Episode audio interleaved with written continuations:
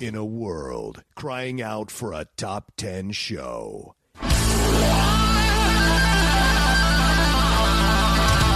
John Roca and Matt Nost are here to bring you the top 10. Take it away, boys.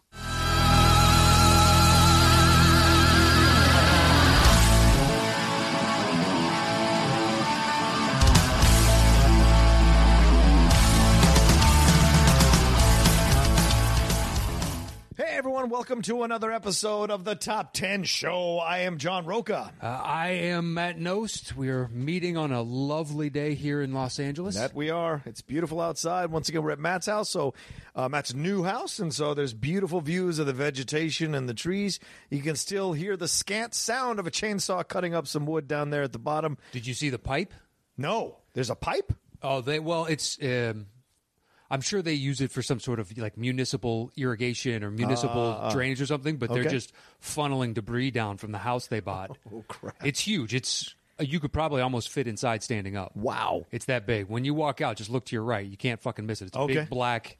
It's like oh, those you know, those black corrugated uh, uh, plastic inst- like uh, that you see for drainage around Yeah, yeah, yeah. houses and stuff, just amped up to a degree. Yeah. Uh, yeah. I don't know what practical practical use it as out of like municipality shit, but it makes sense because Right. if you got to get shit from the top to the bottom, just throw it down this. Yeah, yeah, I mean, it doesn't make sense. That sounds like a massive. I even you know make pipes that big that aren't like for oil and stuff like that. Yeah, me either. yeah. me either. I I don't. I, I don't know shit about it. Did you see them putting it together? I heard them putting it together. and I- Oh, Okay. when I walked down like an hour or two later, they were Yeah. still. It took them a full day to install everything because they had to do like wood bracing around it so it doesn't just slide down. Right, right, right. And it's sectioned. I think there's at least two sections of it. wow, So someone had to come up with this. Someone to be like, I'm going to put my house way up here on the hill. All right, then I oh, if you're going to take, it, I need you to take stuff down. I think we got to put a we got to build a pipe here that's this size and by this length and blah blah blah. well, it's either that or take it all down by hand. Yeah, which is That's not going to happen. laborious as hell. but this type of construction happens all the time around. You know what I mean? There's Yeah, hills yeah, yeah. everywhere. So this problem's existed since Yeah, you know, Los Angeles started building this shit. exactly, exactly. So how the fuck do you get it down?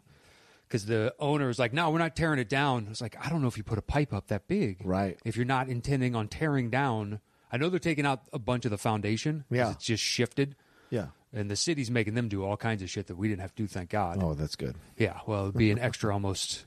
It's pushing. It's not quite six figures what they have the city's requiring them Right. to do to get it up to code. Right. But it's skirting up too. Wow.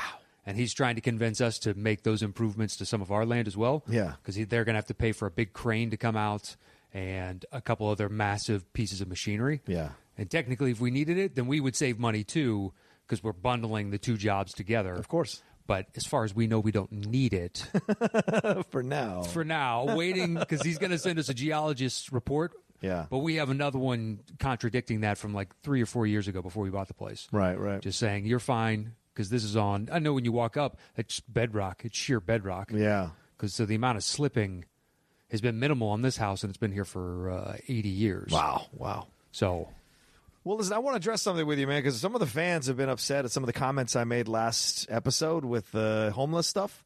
They were saying that I'm like wholesale advocating the, the murder Oh, the- of homeless people, and I just I want to clarify that for some of our fans who are maybe re. do you want to make an official policy of the show? Yeah, no, no, because I, I my opinions are my opinions. In no way do I want to hang the show on these opinions uh, or make them suffer for it. I'm just saying, me personally, like I think some people misunderstood. I was talking it out with you, my ideas, Yeah, you're- my thoughts, right? Exactly. And then some people have come back on. Some people, somebody confronted me, or somebody sent a com paid to send a twenty dollar comment in today on SEN Live to be like, "Has Roka done uh, uh, killing old, homeless people yet, or whatever?" And it's just like, and someone uh, uh, put it on one of our uh, Facebook posts as well. And I just, I want to clarify. No, I was saying, I was talking out loud about a possible remedy that would be humane, that wouldn't require that people like uh, live in a terrible existence, and Yeah. so. I get that other people were upset about it, but it was just that I was talking out loud as a possibility. I wasn't saying, please make this happen. So I'd like to clarify that for our fans. If any of you all got upset or offended by it, please don't misconstrue what I meant. But that being said, if I if what I said offended you or hurt you, I do apologize. That was never my intention. It was more uh, coming from a place of trying to ease these people's pain in some way that is realistic Mm-hmm. because we don't have the money to to create the infrastructure. Or the money's not going to be allowed to be. Yeah, we have the released. money. We have the money, right? The government's not going to release that money for us to create the infrastructure to help these people and heal these people and make them functioning members of society again. So, what's our Mm-hmm. option? I was trying to deal with reality. we got to take that money and use it to keep those homeless people out of Malibu and Calabasas and Thousand Oaks. Oh, right, the rich places, and right. Santa Monica, what they Beverly do. Hills. Yeah, where you never see a homeless Mm-hmm. person. Just they have extra cops and they're always. I got a buddy that lives in Calabasas. He's like, Yeah. I've seen two. He's lived there for a couple of years, Yeah. and both times the police there was two cop cars stopped talking to him and basically they ferry him out. They drop Yep. him like over city lines. Go Yeah. deal with it out there. It's like Lebowski. Yeah, you don't right. draw a lot of water around here. You know, it's the fucking t- uh, truth, unfortunately. That's right. Yeah. Well, look, I, I would hope that they could understand we were just kind of spitballing. Yeah, yeah, It's yeah. not like you sat down and thought of some, you know, plan, some grand plan, and had Right. bullet points, and Yeah. it was organic and just like I don't know, maybe this is something. That, Yeah. Or that is something. All ideas are possible until we find the the solution that works. Yeah, yeah. So I just want to clarify that for anybody who was maybe Mm-hmm. left uncomfortable by that conversation. You went to Imagineer when they open up a new ride. It's called uh, Blue Sky. Yeah. So they think of all possibilities, even if it's physically impossible to do this. Let's Right. just try and create any idea and then winnow down to what is the best. okay. So you were just I was just yeah. Blue I Sky in was it. blue skying it, So you- everybody, hey, what about this? what about that? because I don't want these people to be in this situation, and I want, and it breaks my heart to see them as I drive around L.A.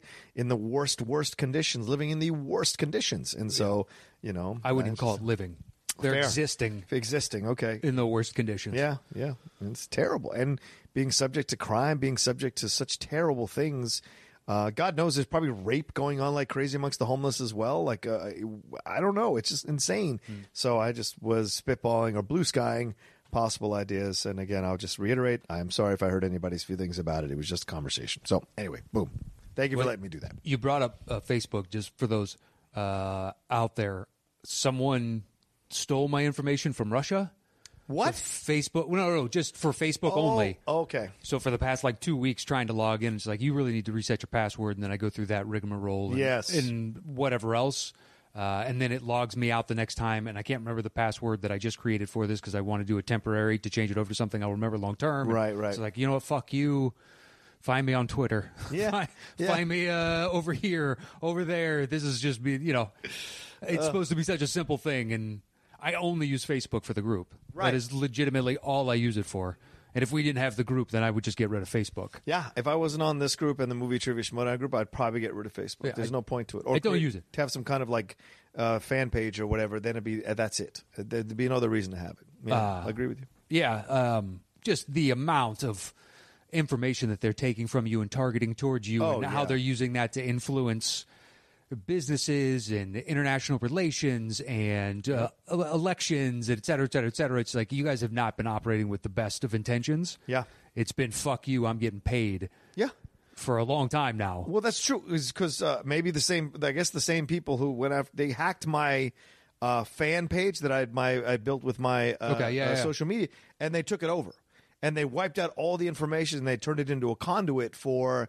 Uh, whatever ads or the stuff they were, so it took my social media guy whole bunch of like Oakley blades. Hey, Yeah, just yeah. click here and it's twenty five dollars. Uh-huh. Exactly, and so uh some kind of crazy. So he had to go in there, and they if they found the site and they recouped the site. I'm still verified there, thank God. But they wiped it clean of all the content, all the pictures, all everything, all the posts, everything. So I have to start from scratch all over again. It was Exactly. just crazy, man. So. Yeah, I guess somebody was on a run to go get us and got, trying to get into your shit. They got into my shit. So or uh, yeah, I, I imagine they just got a bulk of Oh, yeah, passwords maybe. and usernames and whatnot. Yeah. and then logged into those accounts as best as quickly as they could. right went from there. Yeah, Yeah, good to point. try and get money from old people on Facebook. yeah, That's what it is. the a phone terrible- scams. Now this is the digital version. yeah, because the only people that I know that are uh, active in my life, because I don't know, but you know, fans out there could still be find great utility within Facebook. Oh, sure. Just for me and my friends, it's like ah, we have text threads, we've got Twitter, we've got Instagram, Right. We've got other things, and uh, yeah, I just steer clear. yeah. I don't know. By and large, it sucks. I mean, it would continue too until the light was cast on those shadows that Facebook has been guarding. Yeah, yeah, yeah. So who knows how long it would have gone on for. Uh, in the long run. Yeah. yeah, and just you know, I'm sure Zuckerberg had presidential aspirations before all this. Oh, sure. Does this, you know, hurt him with the manipulation of data long Yeah. term? Because maybe not this cycle, maybe two cycles from now, he was thinking, ah, I'd start laying the groundwork now for it. The game is so dirty now, man. It's like, fu- I mean, watching that debate last night, I was like, this, these, they're, they're just going for blood. Everything's just about blood. It's always been dirty. Mind, mind blowing, man. It's no, you're right. always- You're right. You're right. It's always been dirty. I just, I feel like this, the the tactics are even dirtier now than they used to be, or maybe just the modern tactics, uh, just uh, they're more qu- they're more quicker, or they're quicker rather. yeah, they're more Uh, effective. They're more effective as well. Yeah, yeah, yeah. The misinformation is easily is more easily spread. It's more readily available for people to believe whatever narrative they want to believe. And you're just like, man, this is.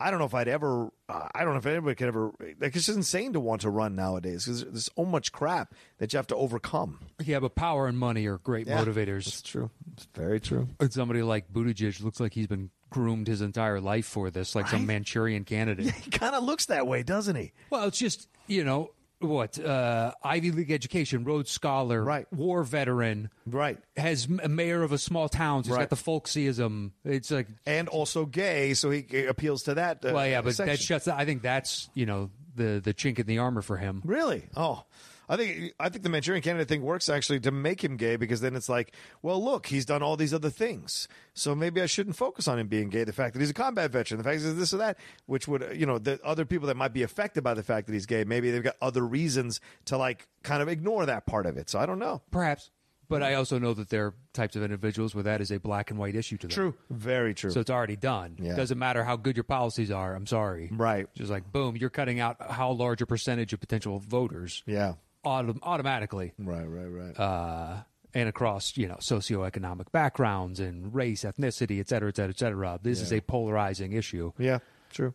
Uh, it's craziness. It is, but uh, you know, en- enough with downer talk. I know. I was just gonna say, how do we segue out of this, man? I don't know. I That's, didn't anticipate us doing that. well, that's all right. Well, hopefully, it clarified for those individuals that you know uh, were upset. I, it wasn't intended that way, Yeah, and yeah. we'll move forward. We'll get back to you know dick jokes and everything else. don't you worry, they're inevitably coming. Yes, as as as it should be, as it should be. Yeah. Um, uh, w- w- this was was uh, today's subject. Was that a Patreon uh, suggestion? Yeah, by Jonathan uh, Caro or Caro, but Okay. I'll say Caro. Yeah. Uh, and he submitted. So for years, people have been asking us to do s- soundtracks, scores, something along those lines.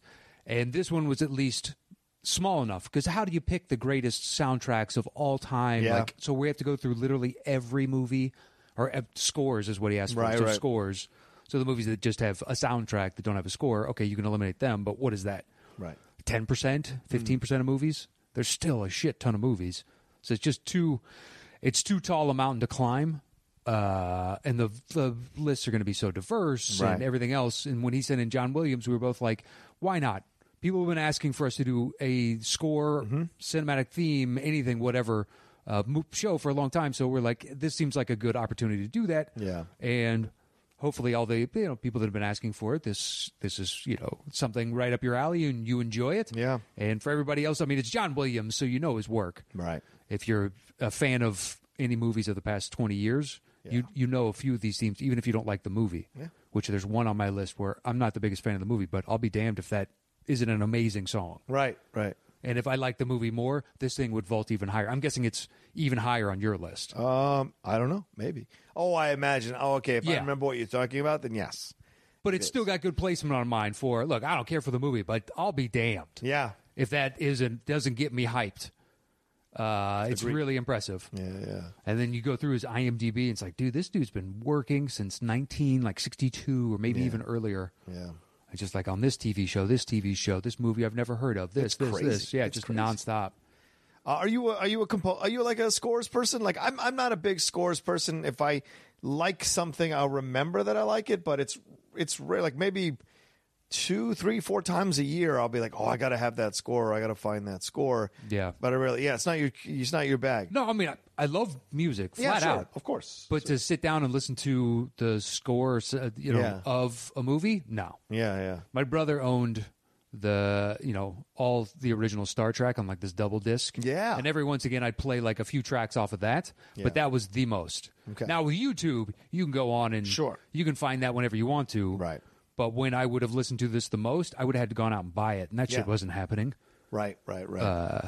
I know we had this. We had the Star Wars double album, and we had the Superman double album. I remember that. And so those are the things that we would play when I was a kid with the record player and all that kind of jazz. So I, I remember that. But yeah, most of the time though, I wasn't running out to. I I, No. I own maybe four scores f- as physical media uh, that I've ever that I ever remember buying.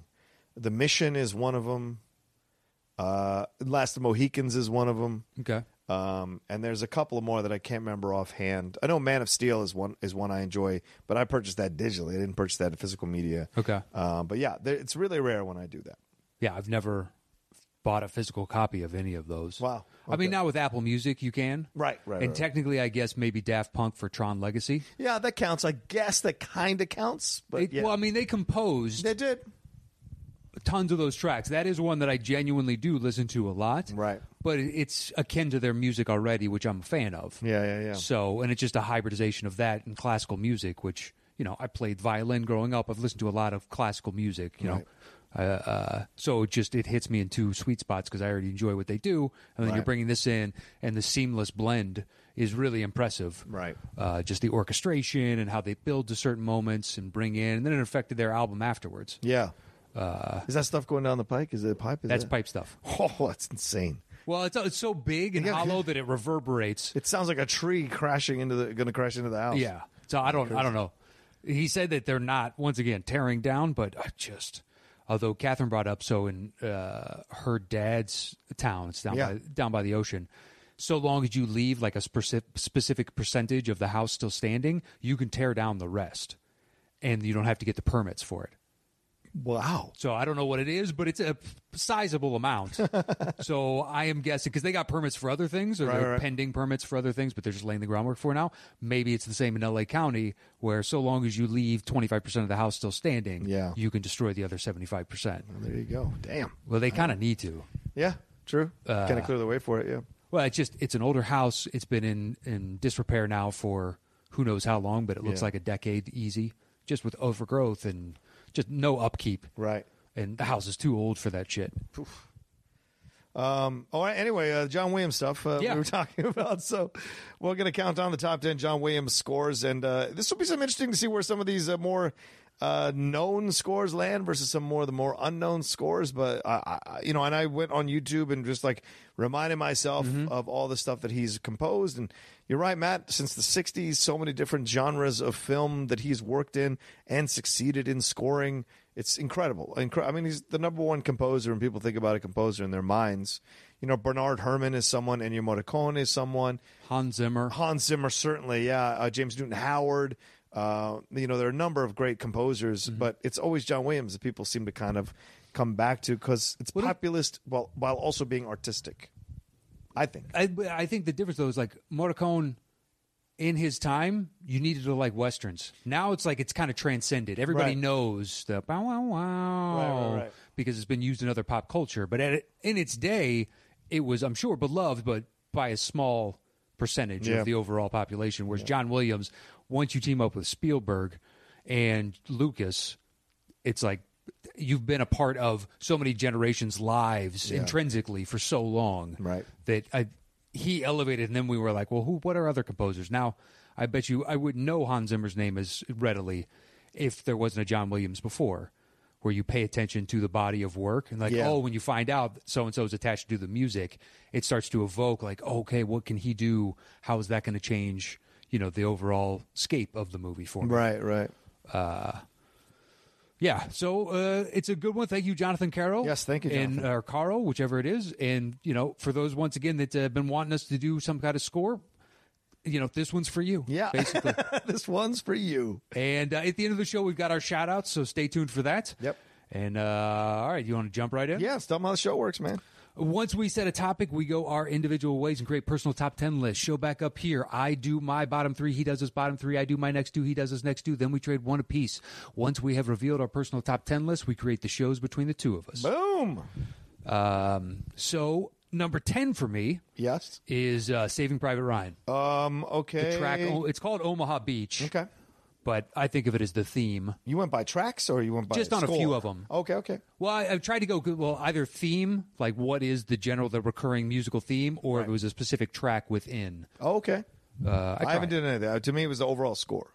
Oh, okay. So yeah, because it said scores, right? Ton, top ten, ton. Yeah, of course, sure. Joe okay, Wayne scored- so okay. Saving Private Ryan then. Yeah, All right. The emotional. Uh, Not on impact. my list. Go Not on your ahead. list. Yeah, It's, it's at ten. There's a few that uh, there was another movie that I'm not the biggest fan of, but it's Mm. got a couple great, really great Mm-hmm. songs in it, uh, and something you know, and other movies that just had no shot, Right. Right. just flat out be like, well, I'm sorry. There are other people that, you know, I'd say a decade younger than us. There's a specific movie that may make their list because that just takes them back to their childhood. Right, But right. I couldn't tell you what the songs are in it off the top of my head for the life of me. uh, don't care for it Right. some of Spielberg's worst, in my opinion. Oh wow. You're really going for it there. All right. Well, are you a fan of Hook? Uh, no, I, I don't put it on my list. Yeah, it's, it never had a shot. Yeah, no, no. A Spielberg list will never have a shot. Dustin Hoffman movies, it'll never have a shot. Robin Right. Williams, it'll never have a shot. Oh yeah, no, no, no. Uh, Julia Roberts, it'll never have a shot. It's, It's an uneven movie, to say the least. yeah, I don't, Yeah. I don't care for it. Fair enough. But Saving Private Ryan, it you know, it's really the music for me cements on the transition from into old man. You Yeah, realize yeah. that that's Matt Damon, and he's now lamenting all these years past and whether or not his life has been justified for the sacrifice of all these other individuals Right, right. uh, to get him home. And the emotional punch of that is what really cemented it for me making my list. Uh, you know, I don't think that movie is really known for its music Yeah, per yeah, se. It's more about the, you know, st- storming the beach at Omaha and them the bond of the band of brothers that they have as they go through this and one by one Right. certain individuals you know no longer proceed on the journey and how you deal with the tension of that in the midst of all this war Yeah. the music helps service that very well but the punch for me is right at that transition Yeah, yeah, yeah. It's a powerful score, that's for sure. I mean, the the moments when right at the beginning, of course, that incredible. There's so much of that score that's involved, and then when it's finally settled, that battle, the score that kicks in as you're looking at this massive, all these people that have passed away, and all this the cost of whatever they've done is pretty powerful. Um, the score that kicks in, you're right at that end, and all that thing that happens there. Yeah, I can't disagree with it at all. Yeah, it's a great choice. What's your number nine? uh, nine is schindler's list Yeah, it's a slight punt for me. okay Yeah, yeah. Uh, eight for me is uh, I just chose the first Harry Potter for its theme because it cemented the Yeah. theme for the overall. Uh, that's a punt as well. Okay, Yeah, yeah, interesting. yeah. Uh, my number ten is Jurassic Park. Look at that. That's a slight punt. Okay, all right. Uh, my number nine is E.T. That is another one where I'm like, I don't care for the movie, but that it's got a couple songs. So you mo- you moved it higher. No, it's not on my list. Oh, it's not on your list. Okay, not on yeah, my yeah, list. yeah.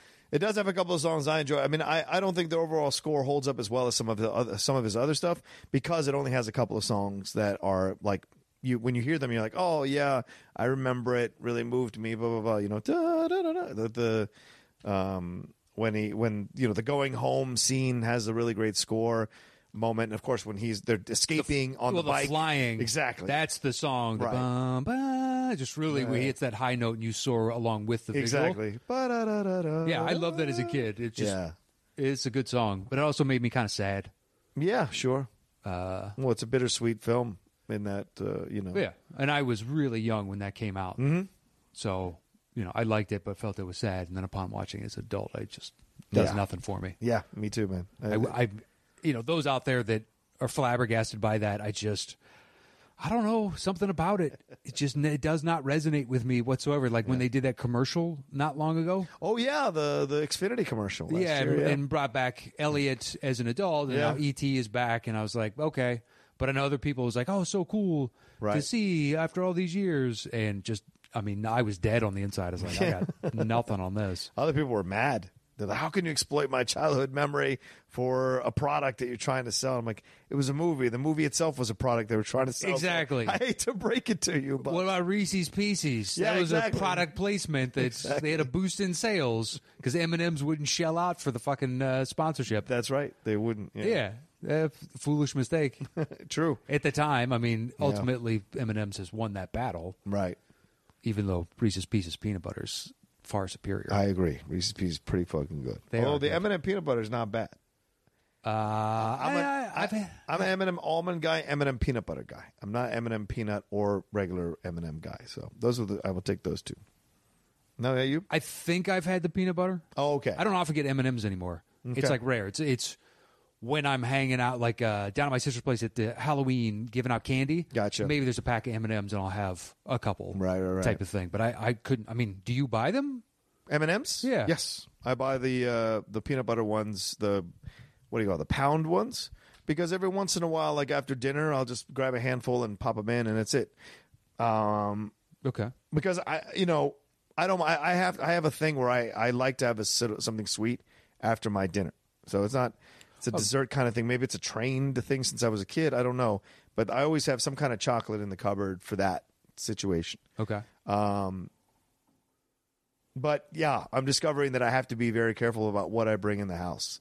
Let me just leave it at that, because uh, Another person doesn't have the impulse control to stop themselves yes, from. I did. and I'm not insinuating anything, but I'm just saying I've been told certain things cannot be in the house or they will disappear. That's so. totally fair. yeah, That's totally fair. It's just like, listen, I don't need that around me. Uh, I can stop. The problem with a bag like that, because I think like five, six years ago, Catherine brought home one of those. Oh, yeah. and it's fine. You sit there and like on the couch, and you just have some while you're watching. But after Right. an hour, how many of these times have you had two or three? right. And That's just what. like, that's why I just grab a handful and then I'm done. I put Yeah. the bag away. I don't. I don't have that bring it up. ability. Okay. All right. Fair I enough. buy like pints of ice cream. I eat the whole pint. really. Yeah. Oh wow. Every time. Okay. And I have dessert probably like five nights a week. so you have to be careful about what it is. Yeah, I'm very selective because Yeah. I know I want quantity. Yes. Whereas, you know, Catherine's like a fucking squirrel and she can literally just rake the spoon across the top and she'll flip it over and then she'll put it on her tongue and kind of just suck on it for a little while and slowly pull the spoon out. Yeah. And you're like, fuck that. I'm fucking, you know, stuffing my maw Yeah. with, with damned ice cream. Uh, I have to be careful because I do gain weight quickly. So for me, it's always been about like with ice cream, it's two scoops. That's all I'm allowed. Um, with a piece of cheesecake or cake, it's half of it. That's what I get. And then tomorrow night, I can have the rest if I want. That, like I said, the M and M's is a handful. So I have to always be careful because I, uh, the, back in the older days. When I would just shove it in, yeah, you put on the weight so quickly. So, you know, but I could always work out. But th- eh, the last few years, it's been harder and harder for me to work out. So it's just like I have to be careful about it, what I intake. But I hear you. Five nights a week dessert. It's not a negative. no, I. I have to stop because there are points where it's just like, all right, I'm not gonna have dessert for a while, and I'll take a few weeks off. Yeah, yeah, yeah. and then it's back to five to when it comes back it's like seven that first week and then i scale it back to four to five Do you ever buy a whole cake or a whole pie? no Okay, yeah. no that's, why i buy single pints Right, because that's dangerous. well it's not daily it's just if i because i used to buy like the half gallon and i eat half the half gallon so i mean the quarter gallon or whatever else and save Oh, Right. the other half i loved it well it's part of it for me is a byproduct of drinking for so many years Oh, so putting all that yeah. sugar into my body Right. before i went to bed so i conditioned myself to really liking sugar now it's it's waned i can Yeah. Mm-hmm. stop now it's not a big deal but like when i first couple of years after i quit drinking i was like this clearly has to do with the lack of sugar that i'm Yeah. getting my body's just used to so much sugar Right. a buddy of mine asked me about that the other day because we grab dinner every once and again, and Yeah. then uh, I'm always down for dessert afterwards. Like, let's go get some uh, dessert. What do you got around here? Type of thing. Like, Right. You know, it's hey, I like a little sugar after this, and. He posited that to a friend of his who doesn't drink anymore, and his friend was like, "No, fuck that. I just like dessert." And I, he said it to me, and I was like, "Yeah, no, I assume that's why I like dessert so much. I already had a sweet tooth, and then uh, add that on top of it." I like the man's going to make that stand to your friend. I know. No, it's Yeah, his buddy that I have never met was Yeah. just like upset and was like, "Oh, it's fucking." I assume that's what it is. yeah. Calm it down, guys. It's just Yeah. dessert. I don't. Yeah, I don't know why you need to build up your fucking self esteem into why you do and do not eat. Wrap it up in the dessert. Yeah. uh, what do you got next? Uh, so then my, my number eight is uh, Lincoln. I thought about it, but I just Really? the music in certain points. But to me, it's all Day Lewis. He transcends Ah. everything in that movie. Gotcha. So the music helps. Uh huh.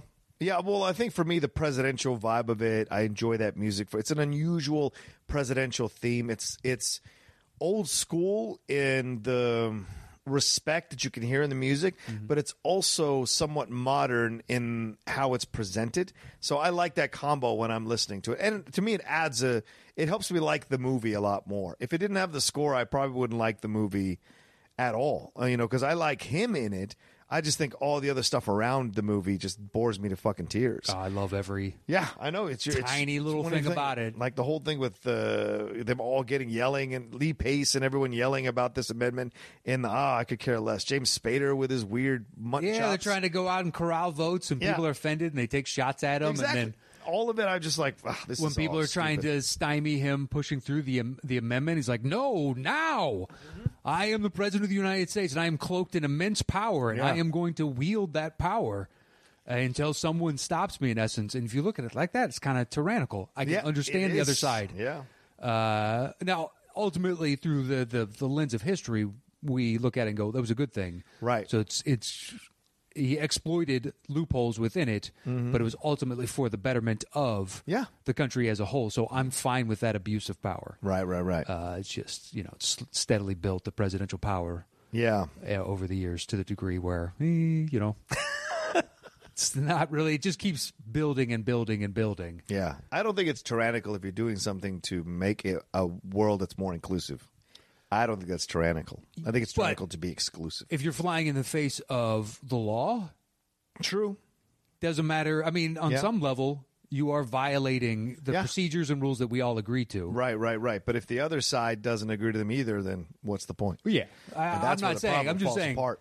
the people that attacked him for being a tyrant. Yeah, yeah, yeah. I understand their argument from yeah, their they perspective. certainly have logic for it. Yeah. Yep. Yeah. Agreed. Examples and whatever. But yeah, I enjoyed the, the drum beats of it all, the, the way it's presented, the way it, you can hear it as soon as it kicks in. I just enjoy it because it's it's not an overt one, and I like that it's subtle, just like he was, kind of subtle but strong. And so I think that, uh, Williams did a great job of capturing that in his score.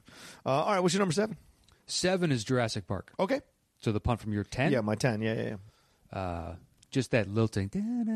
Da-na-na-na-na. It Right. kind of sets up the, I guess the inherent. I don't want to say fancy of it all, but it's such a outlandish idea that seems remotely plausible. Yeah, yeah, yeah. And the score really helps add to that. It gives a uh, an air of adventure, but it's also calming Yeah. Yeah, yeah, yeah. you know, because at it, certain points it could be like just this really in your face, like when the Raptors are attacking, Right. or the T Rex coming through and just billowing, and it lets out that loud roar and whatnot. And you could have this hype, this fast paced, but Right. to have this calm thing be what we all take away from and remember it, uh, and it's iconic. Yeah. I mean, you can play just a couple notes and people just boom, Jurassic Park. Yep. Yeah, you can. Yeah, exactly. Da da da. Is boom. Uh-huh. Yeah, I- I da know. na na na na. Exactly. Okay, yeah, that's clearly Jurassic Park. Yeah. That's tough to do just within what is it? Da na na na five notes. Yeah, five notes. And, it, and, you know, and the score is so great because it does convey the wonder and enjoyment of this possibility of the dinosaur. Right? None, none of us. It, it, occasionally he'll have certain sound be, sound cues in the movie that are more um, menacing, but overall the score is more one of like wonder and uh, just fascination that this could be possible, right? Just the way it's designed. So I, I love that about the the score of a Jurassic. Park. I wish I enjoyed the other tracks as much as I enjoy the main theme, and the main theme is great. But some of the other tracks I don't uh, find myself enjoying as much. Okay. and so that's why it was number ten for me. It just isn't quite consistently all the way through as enjoyable for me as the overall theme, which is tough to live up to. It's a great theme. Yeah, I, I just think that because that theme is so excellent, so singular, Yeah, that it elevates the overall product up. Uh, all right, so that was my So, seven. yeah, what's my your six? six? is going to be get ready to say the words punt. Okay. which is Superman. yes, it is a punt. It is a punt. Still though, not bad. Six. No, six, uh, for a pretty movie that I surprised. do not care for. Yeah, you do not like for whatever reason. for all the right reasons. I didn't say right or wrong. boring as shit. I just said A whatever. character that I can't identify with. Right, right, Anyway, we'll get into it. Yeah, we'll we'll jump into it. the my number seven is um, Schindler's List. Okay. Yeah, yeah. It didn't make it didn't make you think. No, no, it was about punt from my nine. Oh, sorry, sorry. Yes, it was your punt from nine. Um, really powerful score here, man, and like heartbreaking, just heartbreaking what he's able to do. Um, and it's a sparse score. It uh, is. which matches what the movie is, right? It's Yeah. It's raw and sparse, and it doesn't try to overpower you in the move. In any of the scenes that the score kicks in, it's always just subtly playing underneath whatever is happening to kind of accentuate it. And by the time it will, it increases in volume in certain moments. You can forget that the score's actually been playing the whole time. So True. uh, and it's not used throughout the whole movie. It's only in certain moments, which I think is uh, really great as well. Uh, that single violin. Oh yeah, It's such a sorrowful note that comes in, Hmm. um, and it it helps. It pairs so beautifully with the images that you that Spielberg has given you on the screen, right, right. and you know perhaps Williams could see the effect that this overall was having on Spielberg and infuse that into the music because it's it's sad but not to the point of depressing. It really helps evoke Yeah, just the overall travis or tragedy Mm-hmm. that this was. Um, but yeah, that single lilting violin w- just has always stuck with me. yeah. Agreed, man. Yeah, Thoroughly agreed. Um, and it stays with you after the movie is done too, because I mean, obviously the images do too, but that score stays with you. Uh, uh, and just I don't know, just if you've got any remotely sensitive bone in your body, that score can stay with you as a as a moniker of what can happen. You know, so. Um, and then my number six is JFK. okay, I couldn't tell you. I've seen that movie once. I've Oh, never okay. gone back to rewatch it. It Yeah. does, yeah. Is one of those rare Williams Oliver Stone combinations that I didn't. It's a weird pairing. Yeah, it's a weird pairing overall, right? Uh, but I really loved this movie when it came out in the 90s. And I became like an addict to reading all the books about the Kennedy assassination, the conspiracy, the whole nine. I tried to read that Warren report, that it's such a dense thing to read. Um, but I spent more time just watching the movie over and over again. And that just that score, that. I, like just what he's able to capture of the loss that the country felt, and you can hear it through the score. That because the du-du-du-du is almost played like they're uh, shots being fired from a weapon, and so there's a combo there of the drums signifying presidential, but also signifying the death of a president, the assassination of a president, and so I've always enjoyed that about the score, and it really is one of my favorite parts. Even now, because the movie doesn't hold up now when you go back and watch it, it really doesn't. Okay. There are some good scenes, good moments, but overall as a package, it doesn't hold up. Like most of Oliver Stone's stuff, sadly, it doesn't hold up as strongly as it did when it first came out. Um, and that's There's kind- yeah, it's rare when I go back to watch an Oliver Stone. yeah, yeah. Like Wall Street, Wall I'll still Street. go back but and I watch. still fast forward through parts. okay, yeah, that's understandable. It's a very '80s film. Uh, yeah, uh, certain aspects, but Platoon Yes. never watch. Right. I've seen it a couple times. And Yep. I'm just like I'm good. Me too, man. Twice. You know, there's plenty of other Vietnam movies that I prefer over this. yeah, yeah. Uh, Natural Born Killers I can rewatch, Okay, but I have to be in the right mood. But that one can still right. work for me. I like The Doors, but only certain scenes in The Doors. I'll never watch that again. yeah, once was enough for you. W was all right. Yeah, W was all right. Yeah, yeah, yeah. I didn't mind W. Yeah, I might I might see that again. That's one of the hidden truths I think that nobody wants to talk about about Oliver Stone is that like his movies don't hold up as strongly as they did when they first came out. I think that's a uh, that's a hard truth that some people don't want to say, but I, I think it's unavoidable that it's not that his films are just don't carry the weight like they did at the time because he's very much a topical filmmaker, right? The Kennedy thing was hitting its apex when that movie came Right. out uh, Platoon, Vietnam. We were we had, had all those Vietnam movies in the late seventies, early eighties, but this was the one of the And he did- the baby boomer generation version. Born on the Fourth of July too. did right, he he did not? Born Fourth of July, which I think can be overlong. uh, As much, I don't like that movie in see- the slightest. Yeah, there you go. Uh, wh- whereas I enjoy what Cruz is doing because it's showing you a window of what how good of a dramatic actor he's going to be. The film itself overall can be a bit tedious, But man. it, at that point for me, and I think I said this on a past Mm. episode when we were talking about this movie, there were so many Vietnam movies that came Yeah. out, and I saw a bunch of them, but I didn't live through Vietnam, so I didn't have to go through the catharsis of tearing that scab off Yeah. over and over and over again. Good point. To just, you know, cathartically as a society, understand the wrongs of the past, what we asked our citizens to do, Yeah. what we inflicted on another people, et cetera, et cetera, et cetera. Like, yes, I learned that lesson, but having not lived through it, I don't need to experience this over and over and over over Yeah, yeah, again. yeah. And Born on the Fourth of July to me is the epitome of all that. Yeah. I don't. I just don't. I've seen it at least twice. yeah. I know we watched it once for the show for like a Thunderdome or something. We Uh, did, we did. That was, a, and that's when I was like, wait, maybe his stuff doesn't hold up like I like it used to. I want to look up and see if there's anything else we've missed on his stuff that I mean, Uh, we have. Yeah. There's got to be at least two, three others, and then Yeah. the documentaries on top of that. Oh, the documentary's right. I never saw. Uh, oh, I thought Snowden was okay.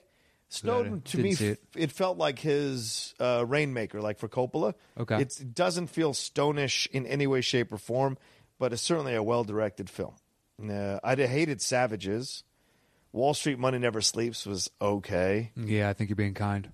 fine. I mean, it wasn't terrible, but it's not good. Yeah, Alexander was horrific.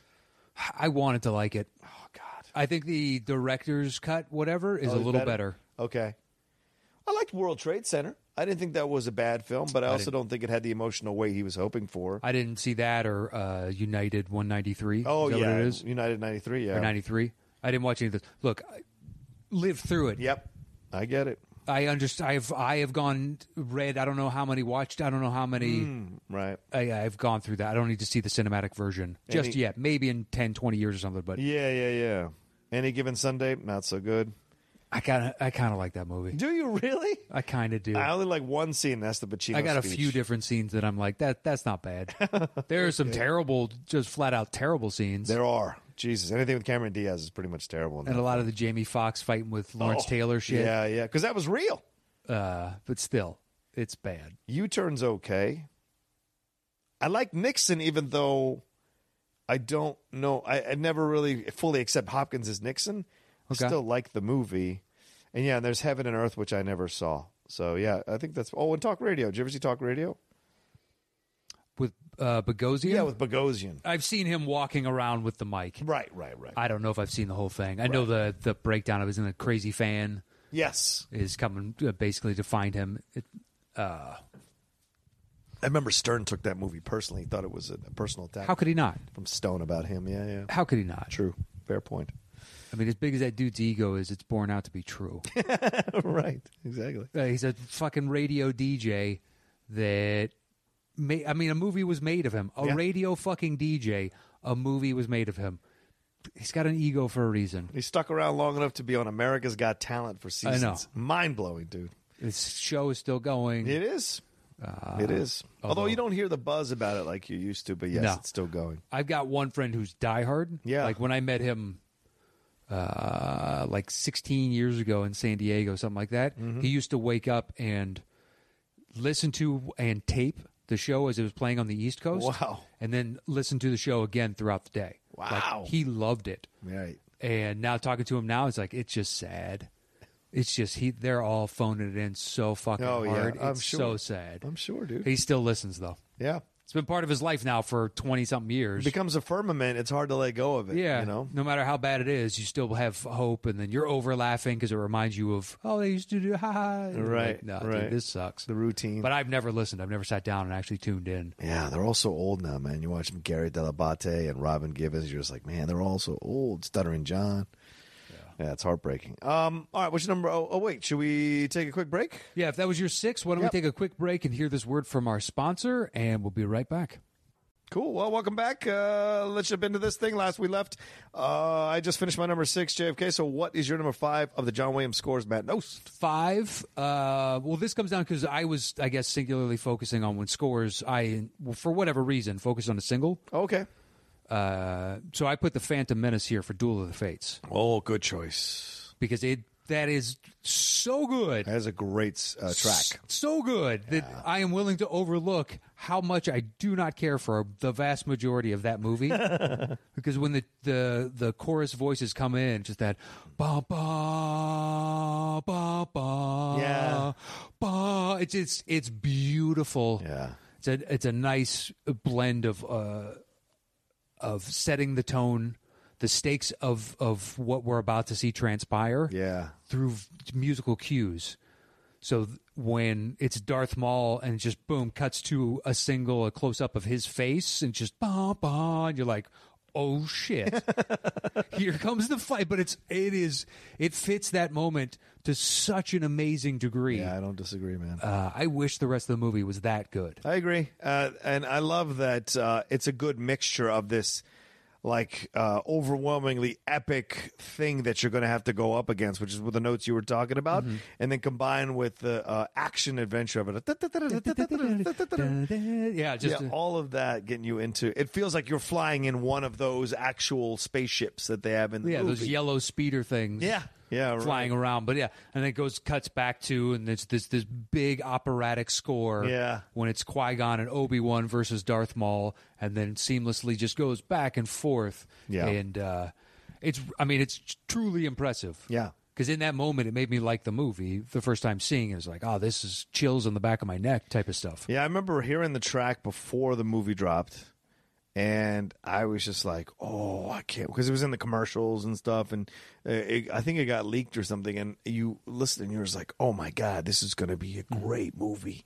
This movie's going to be insane." And then you're like, "Oh man." Uh, yeah, because I think they dropped the soundtrack before the movie came out. So I think I was lis- in a friend's car in Tallahassee, uh, listening to it, and I was like, "This this is a great track. I Oh. can't wait to see the movie." Then you go see the movie, and you're like, "Ooh, okay." uh." It reminded me of, I want to say the composer's Dvorak, but I can't remember. But Hmm. that uh, bum bum bum bum bum bum bum bum bum bum, and the, the bum bum is the Oh, people coming yeah. in da da da da, Right. Bum bum bum bum bum bum bum Oh, bum. right. bum. dun dun. It comes in with that Carmina big bass. Burana. There you Thing. go. Yeah, yeah, yeah. Comes in with a big bass, and just that's what it immediately evoked within me. Just this, you're setting these epic scales. That's a good comparison. Yeah, I agree with that. As soon as I heard it the first time, I was like, "That is exactly what I'm thinking in my head." Good for you, John Williams. to that's what a, a true artist does. Yep. You're influenced. You can hear the influence, and they turned it and made it into something else. Yep, absolutely. uh, We're all Agreed. standing on the shoulders of giants, you know. yeah, true, true. So yeah, for that that singular alone, it's like, dude, that's you took a to me a, a bad movie Yeah. and made a moment in it with I find completely redeemable and enjoy the living shit out of. Yeah, yeah, I don't disagree with you there. Uh, my number five is uh, the pun from earlier, Harry Potter. Okay. Um, and I mean, I think just because having worked in the land and liking those movies, um, I just have a special affinity for that particular uh, soundtrack for the first film. Um, and also, it's just there's such a childlike when and he captures this correctly, like just this childlike wonder about what is going on in that movie for a young Harry Potter and Ron and Hermione and just the way he magic it's just it's such a brilliant score man because it just really puts you in the vibe of this completely alternate reality that exists at the same time that is accessible through these magical ports Yeah. for only certain people and then when you're there there's a kind of reverence to the whole situation because Sure. it's gone on for centuries and all of that is conveyed in his score so well you know the childlike part of it but also the epic foundational old school part Yeah. of it throughout the things and every cue in that s- in that soundtrack is really enjoyable for where it's set in the movie so Yeah, I- it does. It sets up like coming in. It's got a nice little bit of fancy Hmm. right when it opens, and it gives you like a playful attitude. Yeah. but it can so easily soar. It can turn to the darker elements, Right, and right. it's still within the construct of the overall original composition. Yeah. he seamlessly can flow in and out of all these different, uh, you know, modalities, and it is.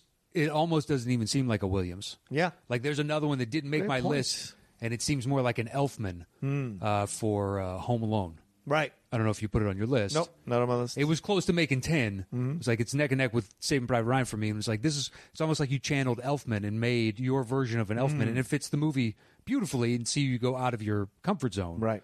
or out of the style that we're accustomed to, and you know that is impressive in and of itself. Of you're not just the Spielberg we assume, Right. Type of thing. Even though you're awesome at it, Spielberg Lucas, you have all these other. You know, you've got a curveball, you got a knuckleball, you got a fastball, Yeah. et cetera, et cetera, et cetera.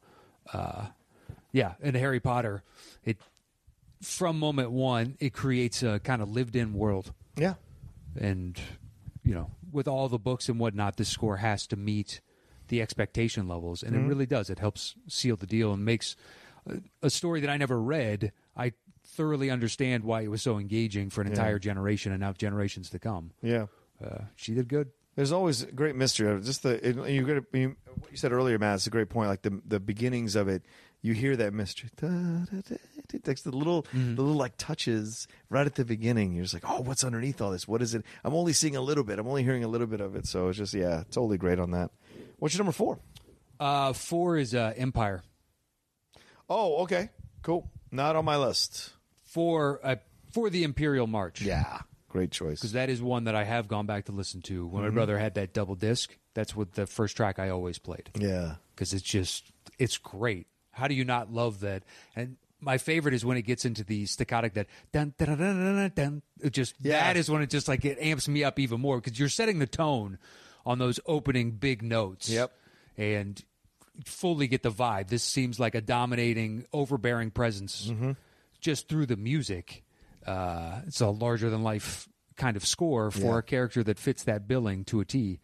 And for that alone, once again, I, unfor- I whatever's going after the singular, uh, it distances itself from the first one in a completely different way. right, right. 'Cause The first one is hopeful yes, uh, it it gives you know we'll get into that I guess, uh, but this one for that this is the dark side. The dark side is coming to its power, and so the whole soundtrack really evokes that within the viewer as they're sitting there. It helps you know cement what they were trying to get across on the visual. Yeah, there's so many great tracks on that soundtrack too. Because you're right. Because I mean, you've got this like the, just the whole beginning of the film, the the uh, score that's going on there with the attack on Hoth, and they're fighting back, and then you get you get the romance of Leia. You get Leia's theme there with the romance of Leia and Han Solo, uh, and then you get uh, Luke in, in in Dagobah with Yoda. That's Yeah. got these hopeful kind of like beats to it underneath, and then um, and then near the end when you see everything that goes down, it's just like whoa, what a darkness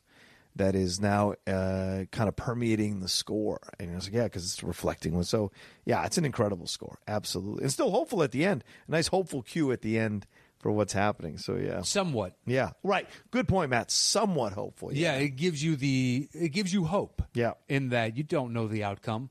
And that's every war. You win some battles, you lose some battles. Yeah, yeah. But it's about the overall war. Can you finally, you know, win that? yeah. And that's what that movie needs to impart of. They've got to take hits too because Right. they're up against an empire. Yeah, agreed. Yeah, Yeah, which the you know, next or our newest 3 don't really never really has that. yeah, The empire never really wins. So how are they an empire? right. I mean, te- they you know, to some degree at the end of the second one when they're on that planet whatnot, but Yeah, the core people get away and they come back and manage to ri It wasn't the same kind of defeatist mentality Right. that you really got from Empire right, right. that I guess we were all looking for, but or at least I was looking for. Shouldn't speak for everyone. Uh, well, then my number four is uh, Superman, Okay. which was a slight right, slight pun from your what Yeah, six? six. Yeah, yeah. Um, I think I think the score. Look, there's a couple of obviously the main theme is incredible, right? But like I said, I was looking at the whole thing here, and uh, other than a couple of other tracks on the soundtrack, I don't find it as um, moving or effective as I did when I was younger. Like, can you read my mind now? Feels like a cheesy little cue, you know. Do, do, do, do, do. It just feels a little cheesy. Okay. Uh, I do enjoy the um, the cue for uh, Ned Beatty's character for Otis. Uh, just the, the the tuba that comes in to kind of like offset this great overall theme of Superman, right? This aspirational theme of Superman. Sure. Then you have this like kind of low rent dude playing with the tuba, which I think is is is great. But I mean that you can't deny that that uh, uh, The theme is why it made six on my list. exactly. It's such a great theme. It, I mean, it charges you up Mm-hmm. to a degree that it transcends the movie. yeah. I mean, you can put it on right now, and everybody A would think Superman. But B, it's independent of that. It gi- still gives you that ba ba ba ba ba Yeah. ba ba. You just feel like you can jump over a building, Exactly. and as it builds, like it just had that been the movie for me, that would be one of the all-time greatest. If Right. it lived up to that soundtrack, Right, right, right. and especially that that score rather, but that specific theme, it's I mean, it is undeniably amazing. Right. And the thing is, uh, great is it, it even could it conveys flying that does. theme, but even the buildup feels like you running to fly. Yeah. Yeah.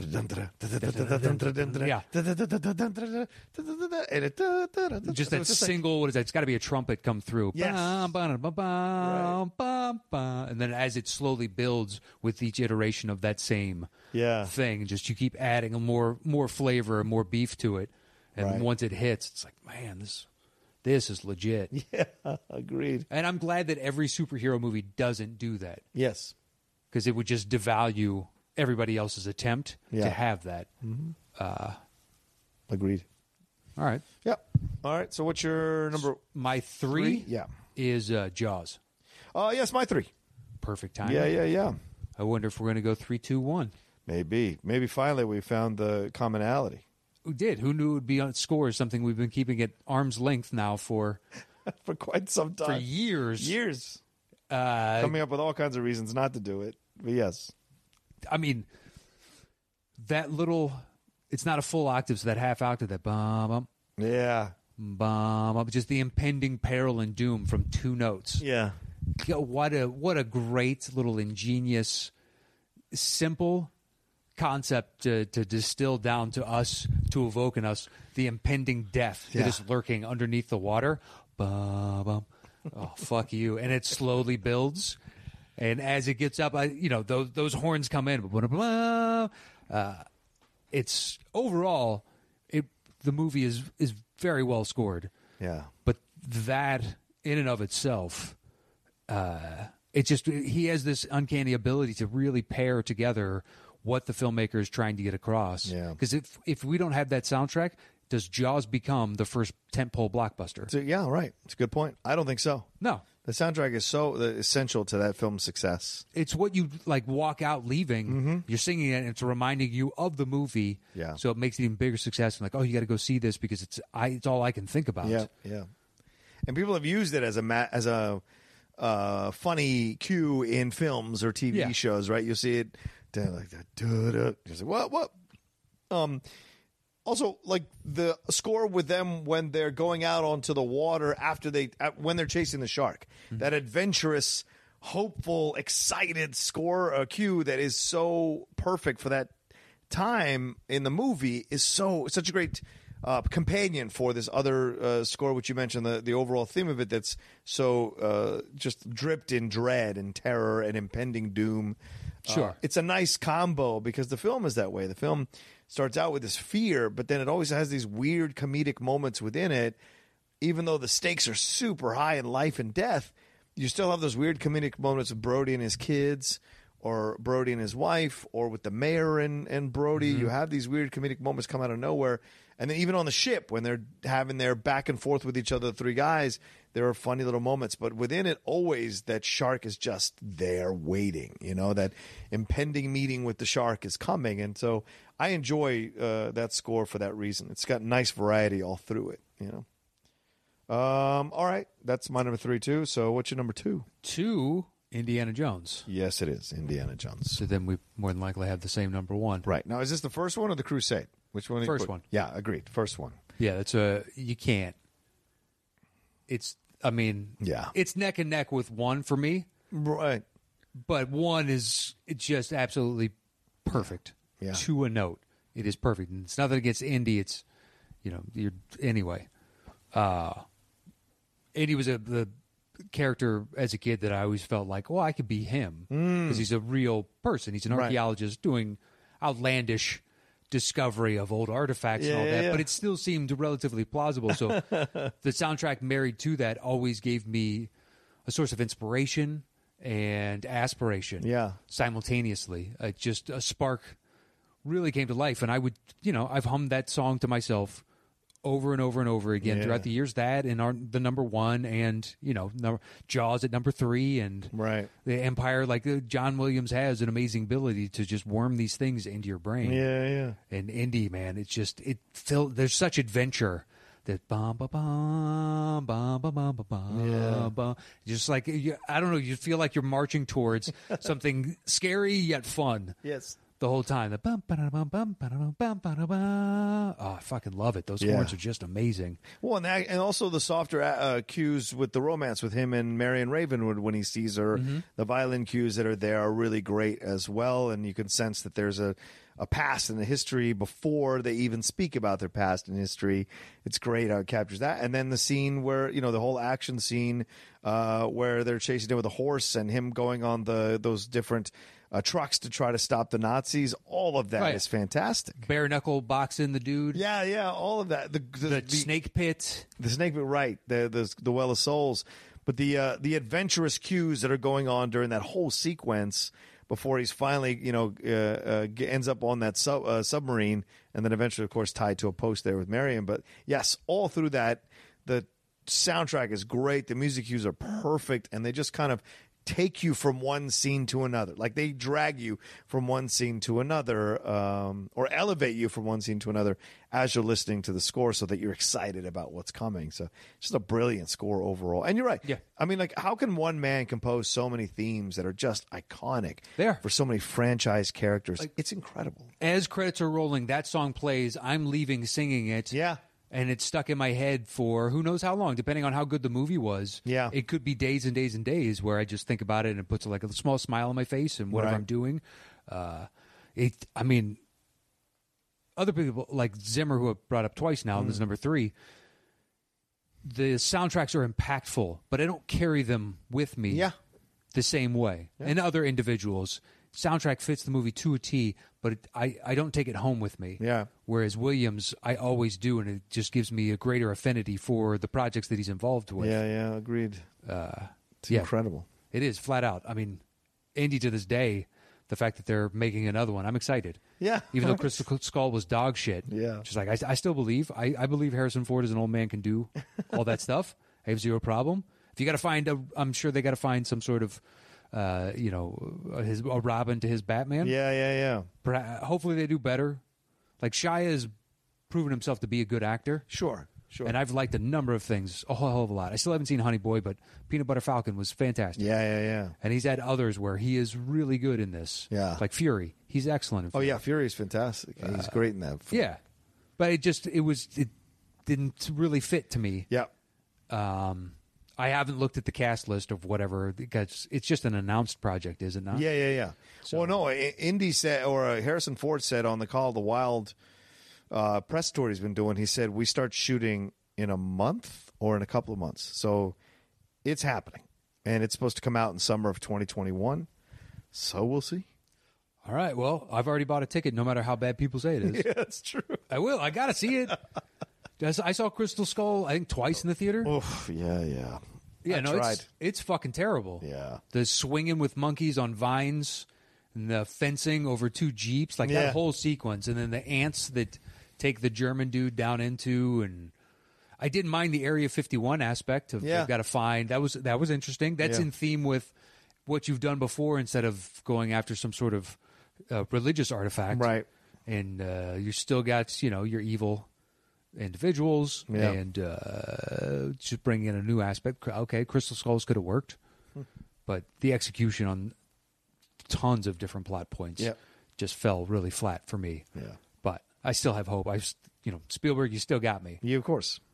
Uh, so our number one is clearly Star Wars. Yes, Star Wars: The New Hope. Yeah. A New Hope. Yeah, that was. I mean, I g- I tried to not include too many Star Wars. I was like, which one do I really want to include? And because I agree with you, man, Duel of Fates is a phenomenal track, but overall, I just think A New Hope is there's just so much in it that is rich, man, Mm-hmm. and musically rich, uh, and really brings you into the world. Like you could listen to the soundtrack and you've watched the movie. Like that's how it feels like, and that's a rare soundtrack that when you listen to it all the way through, you feel like you've, you've rewatched the movie again because every one of those cues makes you remember a scene in the movie, and then you're reliving the scene in your mind as you move into the next cue. And I think that's a just incredibly brilliant accomplishment from uh, John Williams. And once again, like I said earlier, this idea that he can create so many different themes for so many iconic franchise characters and make them all unique and distinct uh, and have their own voice, and that's really rare. Yeah. because artists, actors, directors, they all repeat. They all repeat, and but John Williams finds a way to not feel repetitive, no matter what he's scoring, and this is proof positive. Nothing sounds like A New Hope. I mean, from the opening jump, as soon as you see Star Wars, you get nailed in the face with that horn blast. Because you could come in and like show Star Wars, and then suddenly come in underneath it to let the title that sink in. And no, this is a punch in the mouth Yeah. from the bang. and from moment one. And it's got this nice build as the credits and this marching little bum ba ba ba and as you're getting into, and then usually it's cut to in space flying towards something else. So that Right. bum, bum, there's the subtle little Yeah, strings it, that come it in. goes right down to the drips subtle- right off. Yeah, and you set you. It gives you the mood of the story. Yeah. from the very beginning. Yeah. from second one to the end. But by the end of A New Hope, and he's staring off the bi- binary stars. Yeah. and those lilting horns that come in that really give a hope. It gives you hope that. Yeah. that- So much so that they, you know, brought it back in the last one where she stares off with BB-8 into the binary stars on Tatooine again Good point. Yeah. it's that effective that you bring it back full circle. We open with this and we close with this. Yeah. And uh, it, you know, you walk out. I would love to have seen that in the theater. Like I would have Yeah. been. s- I mean, bouncing around for days about like I need to see that again. That was amazing. Yeah. Strikes Back was the first one I saw in the theaters. I didn't. I had to go back. I watched that one on TV, New Hope on TV on like CBS or some shit. But yeah, I agree with like it's just it, I don't know. I don't know what more you can say about it because neither one of us are necessarily like you know uh, musicians of scores, and we can break down every instrument at what point or whatever the twists and turns are within the scores to convey the situation. I think we both just know that that score overall is just incredible amount of craftsmanship and makes you feel that movie. You know, from beginning to end, Leia's themes in that as well. Luke's theme is in this thing. Um, we do get the first uh, shades of the Vader theme in here. So much about it is just like wow. And then the that ending that score that plays after Kenobi surrenders himself. He's like, oh no! It Yeah. makes it even more poignant that sound cue when it's happening. So you're just like, Jesus, yeah, just brilliant stuff overall. Um, all right, There we go. there you go. There's our top ten John Williams scores. Easy Uh, peasy. yeah, we're gonna put this list together. Clearly, th- uh, one, two, three is the same. So um, let's do it. All right. So what I've number four is Superman, but that was your number six. What's your number four? Correct. My four is Empire, which you don't have. Uh, so yeah, then Superman would probably go next. Oh wow. Okay. Um, And then do you want to put Empire next, or do you want to put? Because I have Harry Potter at five. um, I've got Harry at eight. Oh, okay. What else you got? five eight or my f- I would say five eight wins that. Okay. So Harry Potter there at five. All right. Woo. All right, Empire next, Sure. and then we also have in common what Jurassic Park and Schindler's List. Yeah, Schindler's List is seven for me. I've got that at nine. Jurassic Park is ten for you. Yeah, ten for me. so that's seven ten. All right, so it goes Schindler then Jurassic Park. Okay.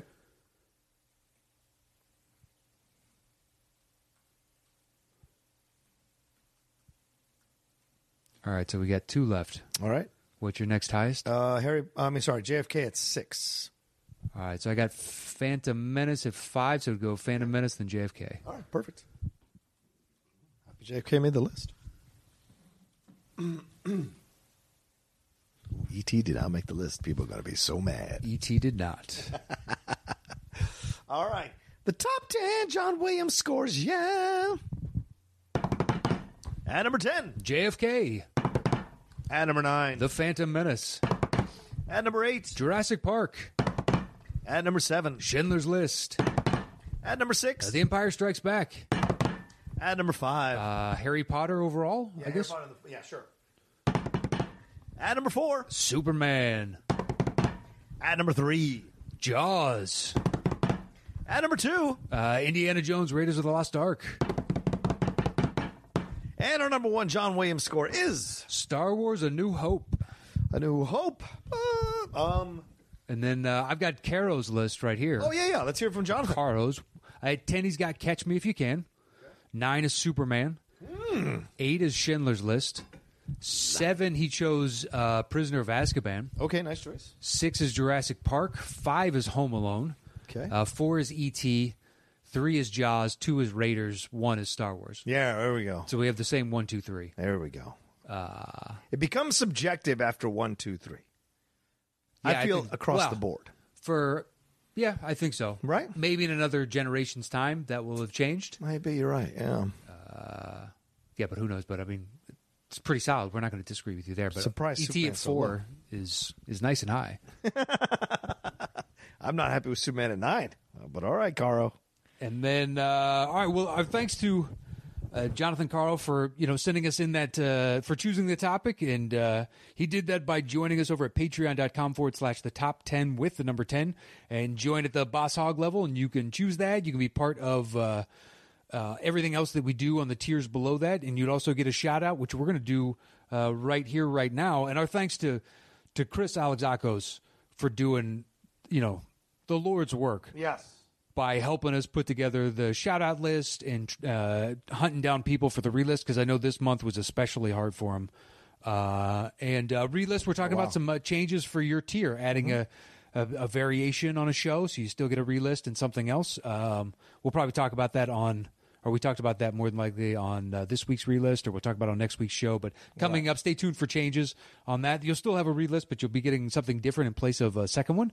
Try and uh, be more interactive for everybody overall and also help uh, alleviate some of uh, Chris's, you know, hustle every month. Oh yeah, Chris is struggling all the time to make this sure this happens. Yeah. yeah. So yeah, relist is uh, you know, sometimes people don't respond and then uh, it sucks. yeah, if you're a part of this thing, I mean, and and you see the calls go out, please do your due diligence to, uh, I don't know, to get in there, and Yeah. and get your stuff uh, read by us because we always want to uh, give uh, love to everybody who are the patrons uh, to be part of the relist. Yeah.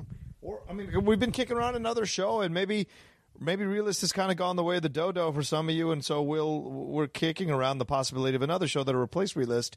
That'll be also an interactive kind of situation for you all, uh, which Matt and I have been kind of considering and kicking around right now, uh, recently rather, Yeah. Um, and we'll see. but it's stay tuned. Uh, We'll have something on that on a show coming up. Uh, Mm-hmm. Do you have the list in front of you? Yes, I do. Finally, sorry about that. Yeah. No worries. All right, so here is the monthly shout out we give to everybody that supports us at $5 and up over at patreon.com forward slash the top 10 with the number 10. And it's our way of saying thank you to everybody that uh, really helps us. You know, you're the reason that we're here, your support. It's it, the financial helps, but it's also the reason we've gone out. We can see that there's demand. Now we can go out and do the shows on Yeah. the road or uh, do more shows each week to try and give you uh, guys content because it's your support. And we're so thankful of that each and every month. And this is our way of saying, you know, publicly, uh, thank you. Yes. Um, all right, so I'll start us off. Mm-hmm. I got AJ Barrera, Abby Lugo, Adelardo Fuente, uh, Alan Snuffleupagus, Snuffleupagus Bennett. Albert Wiradharma, What's up, Albert? Alex Ramsey, Alex Russell, Alexander Mazonia. Aaliyah Moore, What's up, Ali? Ahmad Ali, Andre Cast- Constantinesco, Andres Mendoza, uh, Andrew Herbs, Andrew Hayes, Andrew Marker, Andrew Nally, Andrew O'Day, Andy Ortiz, Andy Tan, Angela Dashner, Anthony Casanova, April Rybacky. Ashley Prowse, Oops, sorry, Ben Quirk. Is that right? Ben Quirk. correct. Yes. Ben Cartwright, Bernie Knapp, Billy Guillams, Blair Simpson. Willems. Do you think it's Guillams or like Williams? I like Guillaume's, but maybe you're right. Maybe All it's right, Gui- uh, Blake Gaunt, Um. Yes, I'm sorry. This thing keeps being weird. Blake O'Brien, Bobby Carney, Bobby Michael, Brandon Caridi. Brandon Monroe, Brian Akins, Cameron Belgrade, Cameron Chapman, Charlie McKenna, Chelsea Lewis, Chris Cabrera, Chris Consiglio, Chris Jones, Chris Lemke, uh, Christopher Brockman, Christopher McIntyre, Christos Alexakos, Cody Seal, Connor Teal, Corey Day, Corey Trainer, Cody Markham, Cody Rexford, Dale Varley, Dan Nye, Dan Petraglia, Dan Somerville, Daniel Chaput, Daniel McCarty, Darren Bush, David Gregson, David Mitchell Baker, Deborah Torres, Dimitri Milat, DJ Red Hot Cox, Dominic Greaves, Drew Burkhardt, Drew Inns, Dwayne Joseph Burke, Dylan Bueller Dempsey, Dylan Johnson, Dylan Hume, Ed Buskirk, Edwin Dobbins, Elijah York, Ellis Menchaca, oh boy, Eric Bloor, Eric Bruin, Eric Stevenson, Evan Zoller, Francisco J. Torres, Frank Montoya, Gareth Weldon, Jeff Key, Kelly, George Menchaca, and Giancarlo Simonetta, Gunnar R., Hans Eskelson, Haley Morton, Ho- uh, Houston Bodley, Ian Horner, Ian Platt, Ian Brick Beltran Lopez, uh, Lewin Williams, uh, Jacob Pullian. Is that right? Jacob Pullian? Jimmy Jam Nost, Pullian, right, sorry. Oh, yeah, nice. James Leggett, James Petty, James Trapani, James Winstead, Jambia Kanazar, Jason Bradshaw, Jeff Dickin, Jeff Saliba, Jen Kemp, Jeremy Bowers, Jeremy Metz, uh, JIC three one seven, Jim Payne, Jim White, uh, Joe H.W. or uh, Yoon Jo Hyun, mm, Jody Money, Joe Fairley, Joe Ibarra, Joey Anthony, Johan Schmidt, John Douse, John Keefe, John Mariano, Jonathan Caro, Jonathan Chase, Josh Joshua Stetz, uh, Josh Lawrence, Josh Mabry, Josh Murphy, Josh Sachs, Joshua Wynn, uh, Juan Reyes, Johanna Linaverta, Julian Key, Justin McDonald, Justin O'Neill, uh, Catherine Samuels, Keith Archer, Keith Fitzgerald, Kelly W. Kayla Long, Kevin Fuss, um, Kristen Smith, Christian Longard Kjoler, uh, Kristen Kurtz, Kyle Beckworth, Kyle Fuller, Kyle Spahn, Laura Deverson, Lawrence Witt, Louis Berrigan, Luke Allison, Luke Larson, Mackenzie Horner, Magali Dore, Marcel Berman, Marcus Davenport, Mark Fawcett. and finally Mark Menchaca, Yeah, Martin T. AZ Badfish, Martin Tuttle, Matt Chipping, Matt Hannigan, Matt Yund, Matt Simmons, Matthew Kearns, Matthew Lee Cravens, Matthew Pullen, Maurice Robinson, Michael D. Dyke, Michael Kelly, Michael McDade, Michael Schmer, Mike Barrington, Mike Shea, Niall Blackie, Nick Francis, Nick Dorniff, Nicholas Smith, Nizar Alabasi, uh, Noel Kelleher, Pat Bulfamonte, Phil Neglia, Philip Lane, Ravi Prazad, uh, Regan Lovig, uh, Rob McDonald, Robert Francisco Suarez. Robert Haley, How, would you say that Suarez? uh, Sureis, Sureis? maybe. Sureis, yeah, Sureis? maybe Sureis. Uh, Rodrigo Valverde III, Roque Orellana, Ruben Enriquez, Ryan M. Brandos, Ryan McKenna, Scott Monzolvi, Scott Zarnecki, Scott Kohler, Seamus Braytag, uh, Sean Brennan, Sean LeBeau, Sean LeBeau, Scott. Oh, sorry. uh, Sean Scott, Seth Shearer, Shane Noble, Simon Brouillard, Stacy Flores, Steve Schluckabier, Stephen Anderson, Stephen Armstrong, Sujayanth Fernando. The Blast from Our Past podcast, Hey, oh, the cinephiles, you know who you are. uh, Thomas Clarence, Thorsten uh, M. Mueller, Tim Begg, Tim Franco, Tim Kaskuba, Tim Reimert, Timothy Berg, Timothy R. Williams, Todd Whitke, Tyler Spots, Wayne Murphy, Victor Whiskey Alund, Wiley Todd, Will Morse, Willie Logie, uh, Gigosan Zirian, Zach Butts. and Zakaria Kaufman. Awesome. Thanks to everybody Yeah, thank you all so much. that uh, supports us over at patreon.com forward slash uh, the top 10 with the number 10. And uh, we actually have something mailed to us. Yeah, let's take a look at this. We have a gift. we rarely get the gifts and uh, anymore, and we used to get a bunch of them. So um, it's pretty awesome. Yeah, we. Uh, so it's a name we just read off. Michael D. Dyke. Uh, he sent it to us for, all the way from Akron, Ohio, and I will open Nice. this now. And no idea what it is. It's a nice size box. It's.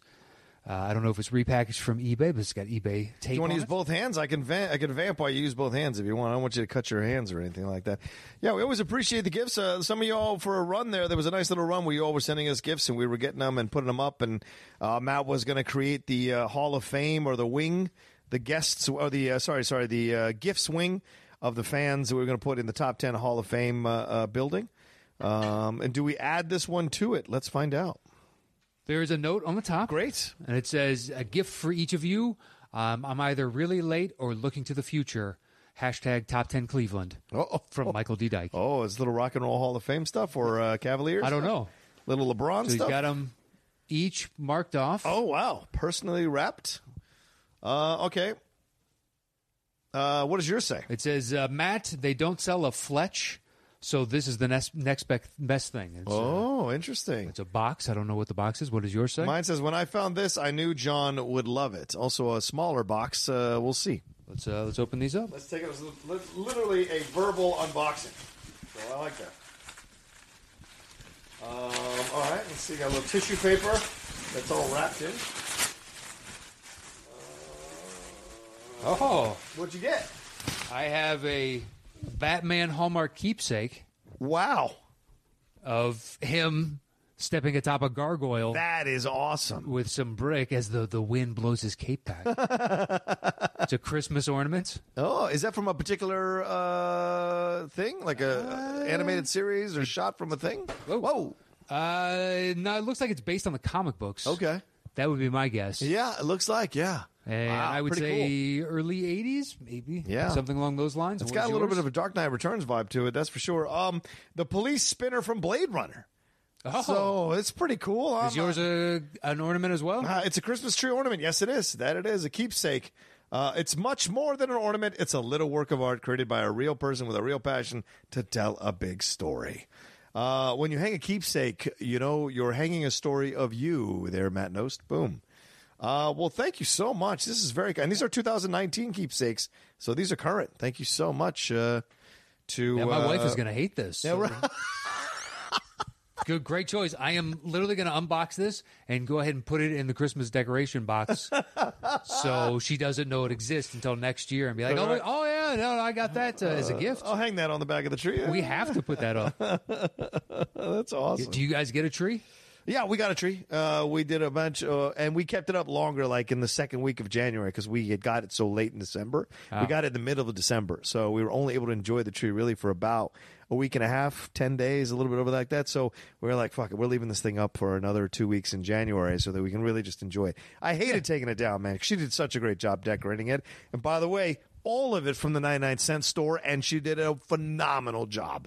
Couldn't believe how great it Yeah, looked. tons of our stuff comes from the 99. When you need just the stupid bulbs, Yeah, yeah, yeah. just nondescript bulbs, why am I paying a lot of money for? Exactly. What's- Filler. What's, the point? Yeah, yeah, yeah. There's the real ornaments, and then there's the other shit to make it not look sparse.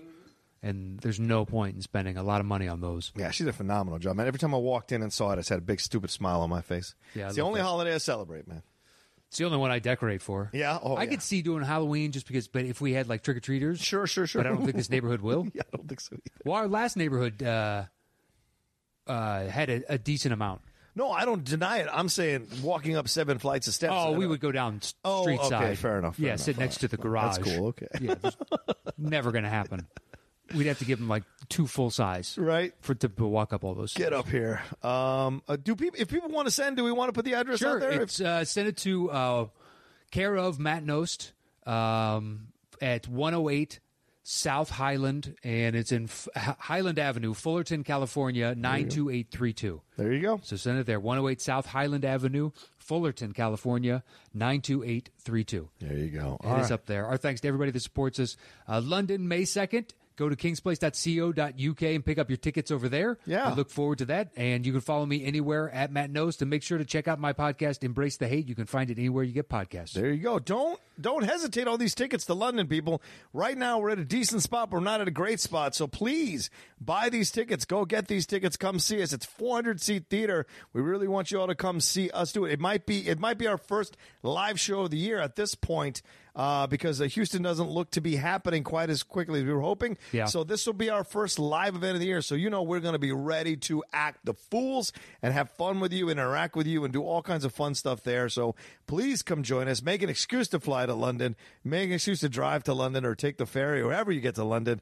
Come and join us and let's have a little fun and let's do our own version of like bringing the European Union back together by having so many different people Let's heal these wounds. Let's heal these wounds and come to the top 10 show. We really want to sell out that 400 seat theater, so give us some love there. Uh, as Matt said, you can follow him at Matt Knows. Follow me at The Roca Says on Twitter and Instagram. And please don't forget to subscribe to my channel. Been doing mornings with The Outlaw every morning from 8 a.m. to 9, 9.30. It's been great to see the responses. It's www.youtube.com slash John Roca Says.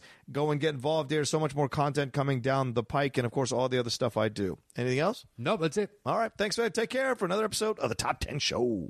Ooh.